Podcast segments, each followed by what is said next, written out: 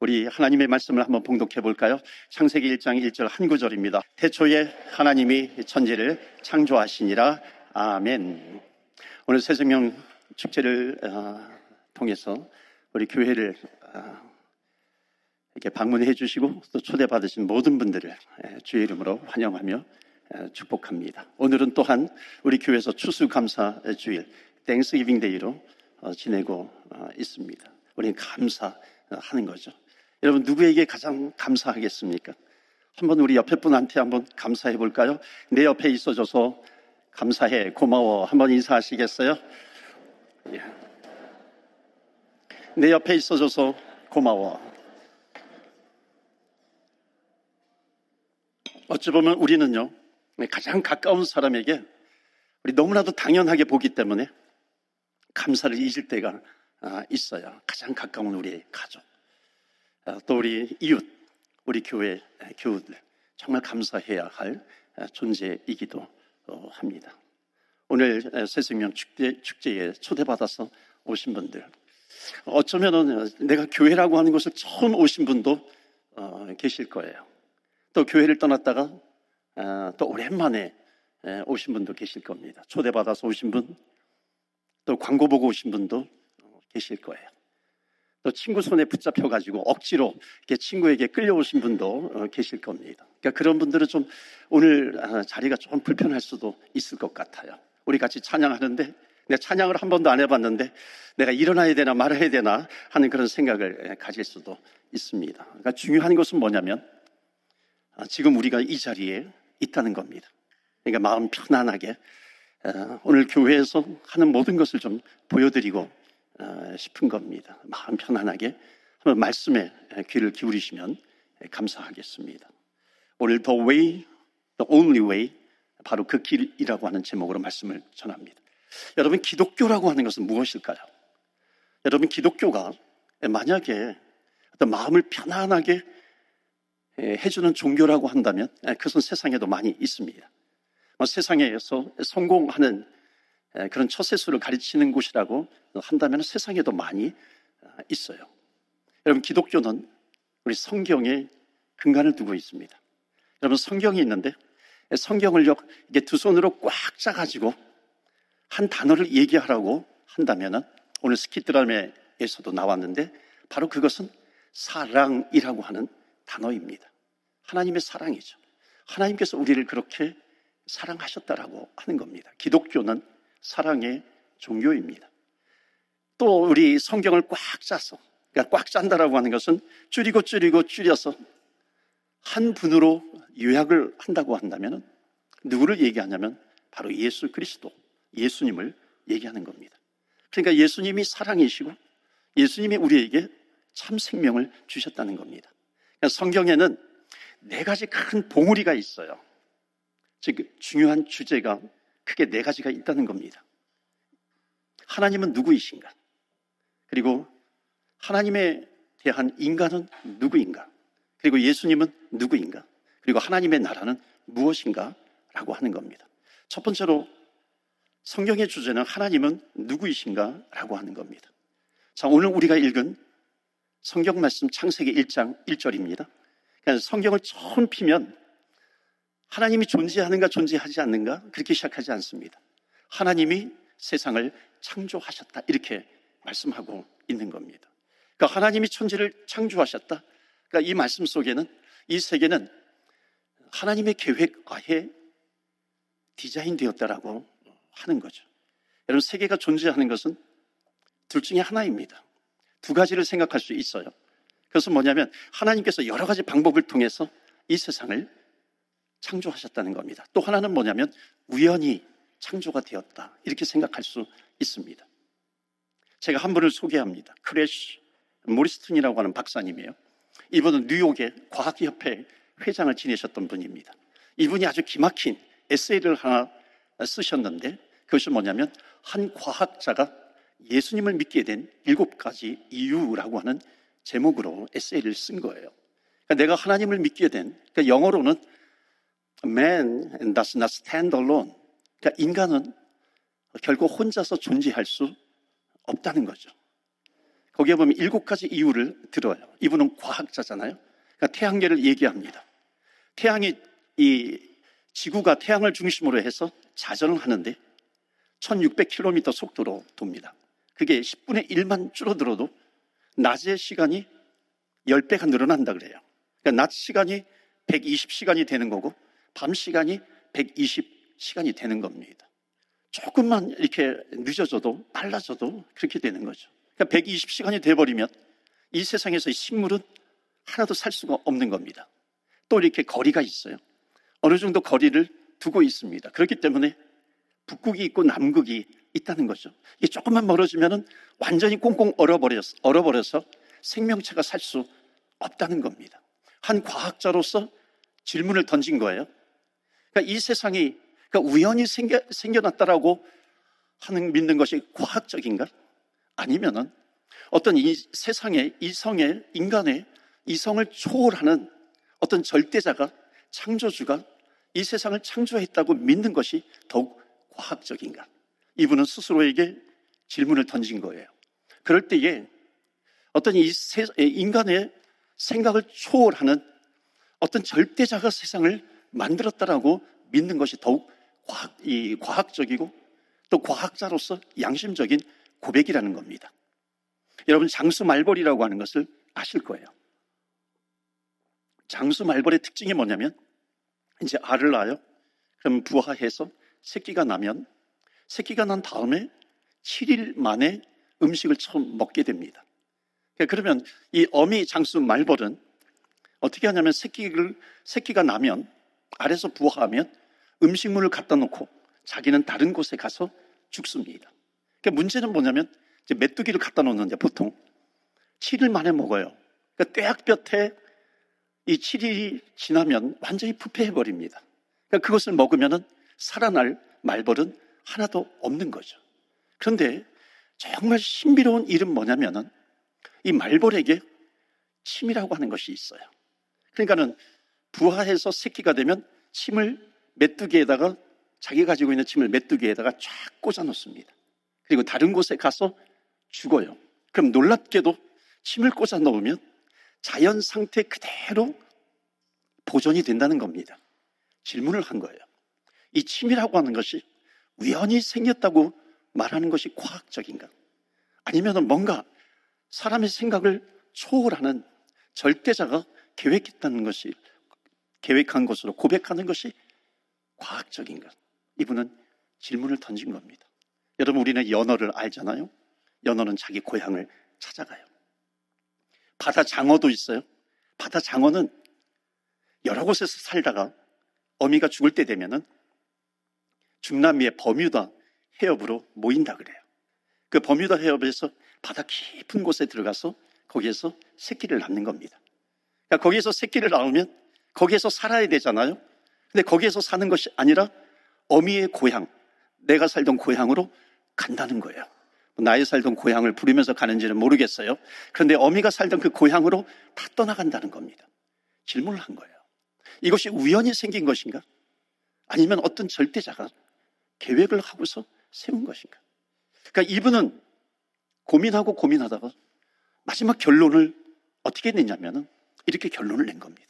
God is a creator. God created all things. 하나님께서 하나님은 창조주이시다. 하나님이 이 세상을 창조하셨다. 그렇게 고백을 하는 겁니다. 하나님이 이 세상을 창조하셨어요. 또 성경에 보면 우리가 읽은 말씀 창세기 1장 1절에 하나님이 세상을 창조하셨느니라.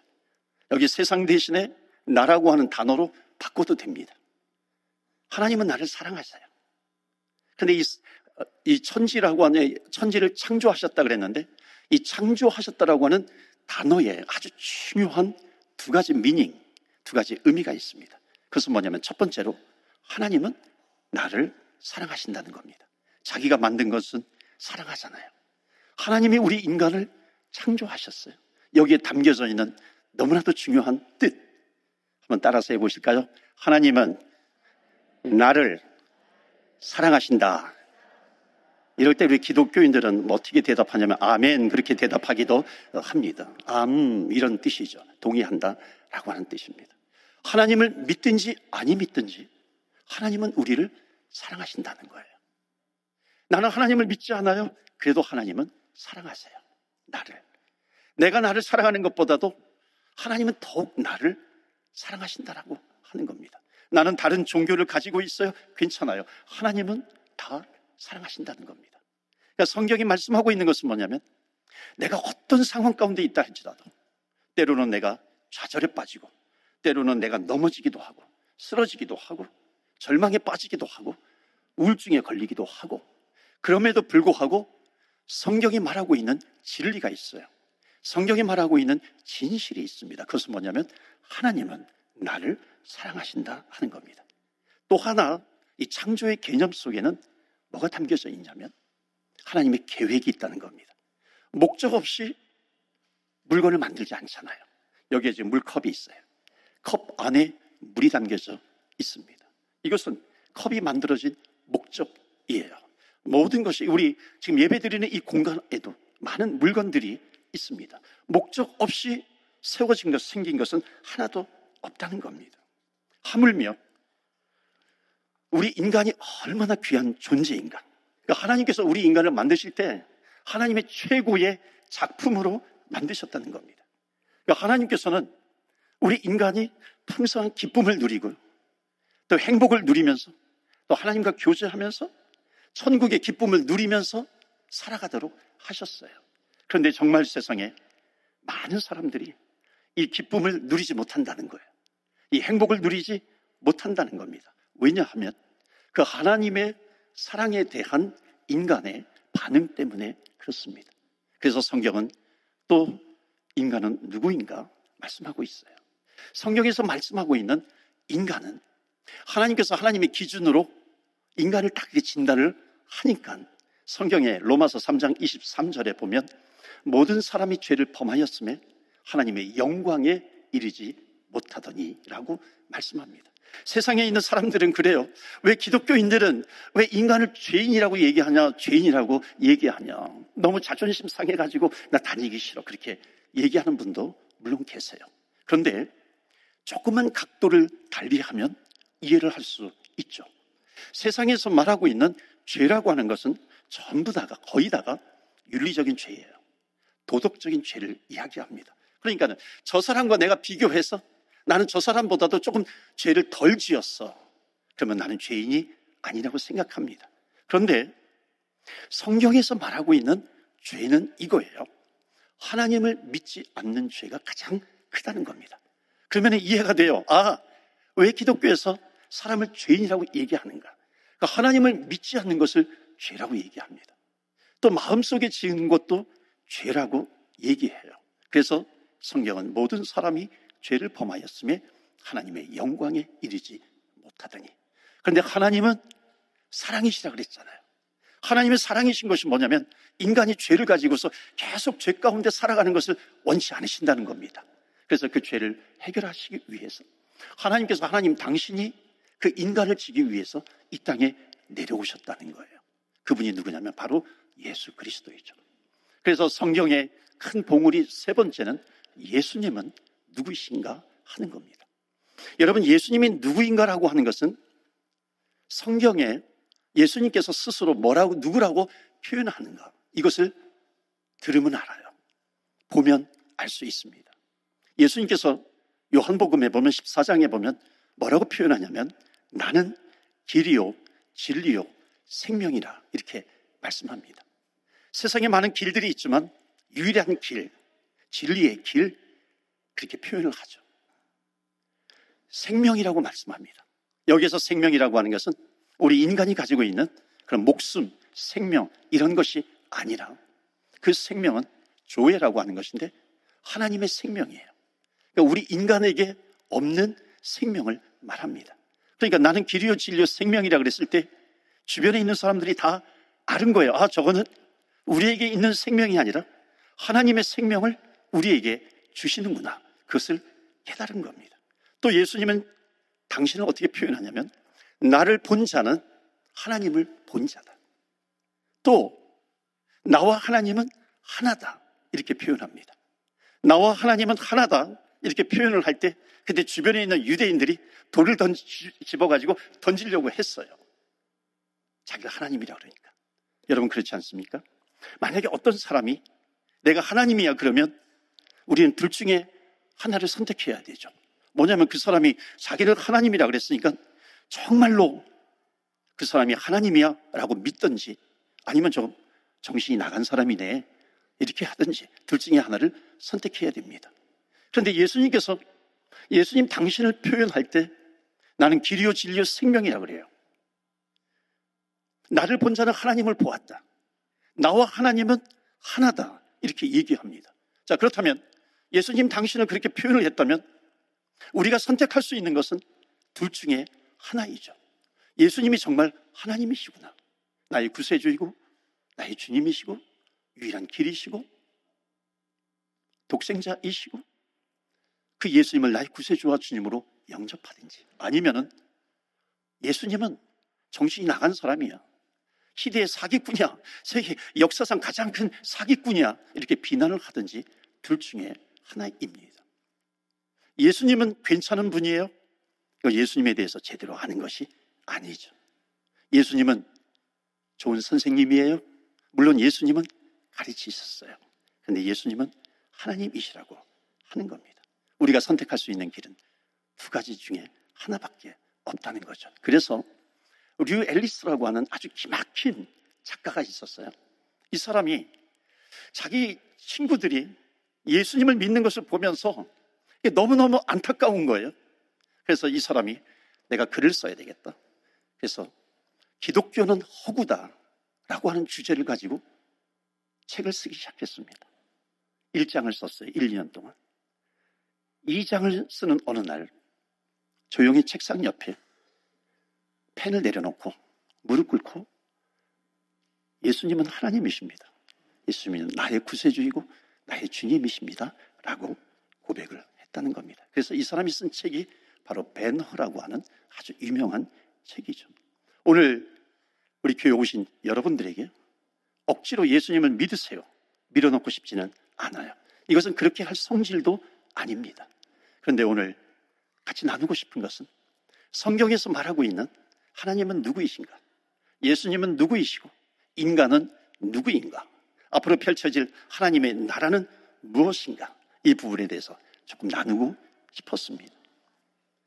저는 개인적으로 운동을 참 좋아합니다. 저는 어렸을 때부터 목사님 아니면 축구선수 될래요. 그러면서 자라났어요. 운동을 참 좋아했는데 캐나다에 와보니까 캐나다는 아이스 하키가 굉장히 어, 유명하더라고요. 여러분이 아이스 하키가 어떻게 생겼는지 아세요? 이 캐나다에 프랑스하고 영국하고 전쟁이 벌어졌어요. 그런데 원래는 캐나다는 프랑스 식민지였습니다. 그런데 영불 전쟁에서 1759년이죠. 쾌백 전투가 벌어졌는데 거기에서 영국군이 승리를 합니다. 그래서 1763년에 파리 조약을 맺어요. 그래서 프랑스 식민지였던 캐나다가 영국 식민지가 됩니다. 그럴 때에 영국 군인이 대거 이 캐나다로 들어오고 주둔하게 되고 미국에 있던 이렇게 영국을 지지하는 사람들이 대거 또 캐나다 안으로 들어오죠. 그래서 발전한 주가 온타리오 주입니다. 토론토가 급격하게 발전을 하게 되는 거죠. 그런데 영국군이 들어왔을 때 그 당시에 수도가 어디였냐면 킹스톤이었습니다. 거기에 영국군들이 주둔을 하게 되는데 지금도 사관학교가 킹스톤에 있습니다. 자, 그런데 이 영국에서 이 군인들이 들여온 스포츠가 있는데 그게 필드 하키예요.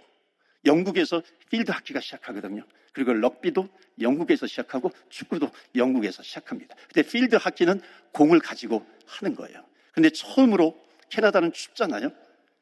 처음으로 공 대신에 퍽을 만들어요. 퍽, 납작한 턱을 만들어서 빙판 위에서 경기를 하는 겁니다. 그리고 나중에 몬트리올의 맥길 대학의 로버트슨이라고 하는 학생이 이 필드 하키의 룰과 또 럭비의 룰을 합쳐가지고 아이스 하키 룰을 만듭니다. 지금 뭐 30개 이상의 팀들이 있다 그러죠. 여러분 아이스 하키 그러면 빙판 위에서 하는 겁니다. 땅을 얼리잖아요. 땅을 얼리게 되면 그 장소에는 냉기가 흘러갑니다. 그런데 냉기뿐만 아니라 스케이트 휙휙 하는 스케이트 소리가 있어요. 퍽을 치는 퍽퍽하는 소리가 있어요. 또 선수들이 치열한 몸싸움을 합니다. 보디체크를 하잖아요. 그리고 이, 이 관중들이 환호합니다. 그 환, 함성을 지르는 열기가 있어요. 여러분, 아이스하키의 매력은 뭐냐면 냉기와 열기의 공존이에요. 냉기와 열기가 균형과 조화를 이룬다는 겁니다. 여기에서 우리에게 주는 교훈이 있습니다. 우리에게 필요한 것은 뭐냐면 균형과 조화입니다. 우리가 세상을 살아갈 때 꿈을 가지고 살아가요. 나름대로 계획을 가지고 살아가잖아요. 그런데 문득문득 고민이 되는 것은 뭐냐면 내가 가는 이 길이 제대로 된 길인가? 내가 가는 이 길이 맞는 길인가? 생각을 하게 됩니다. 내가 꿈을 가지고 가는데 이렇게 가는 것이 맞는 것인가? 여러분, 우리는 세상의 길을 가는 겁니다. 이것과 함께 바로 그 길이에요. 하나님이 알려주신 그 길, 이 신앙의 길과 세상의 길의 조화와 균형이 필요하다라고 하는 겁니다. 이 세상에서의 삶이 있어요. 신앙적인 삶, 영적인 삶의 조화가 필요합니다. 육신의 삶과 영적인 조화가, 영적인 삶의 조화가 필요하게 됩니다. 사랑하는 성도 여러분, 오늘 주의 전을 찾으신 모든 분들을 환영합니다. 우리가 살아갈 때 균형과 조화입니다. 세상에서 살아가는 그 길과 함께 또는 하나님께서 우리에게 보여주시는 진리라고 하는 그 길, 이것이 균형과 조화를 맞추어서 행복하고 기쁨이 넘치는 우리 캐나다 이민 생활, 또 유학의 생활 감당하시는 저와 여러분 다 되시기를 주 예수 그리스도 이름으로 축원합니다. 아멘. 우리 시간에 한번 우리 오늘 초대받아 오신 분들을 위해서 기도하기를 원합니다.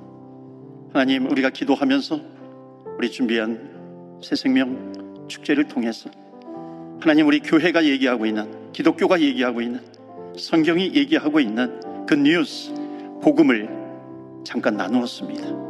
하나님의 사랑이 가득한 인생 되게 해 주시옵소서. 예수님을 보내주셔서 길이요 진리요 생명이라고 말씀하셨는데 하나님 그 진리가 되고 생명이 되는 그 길을 걸어가게 하여 주옵소서. 하나님의 사랑을 체험케 하여 주시고 하나님 나라의 백성으로 살아가게 하여 주시소.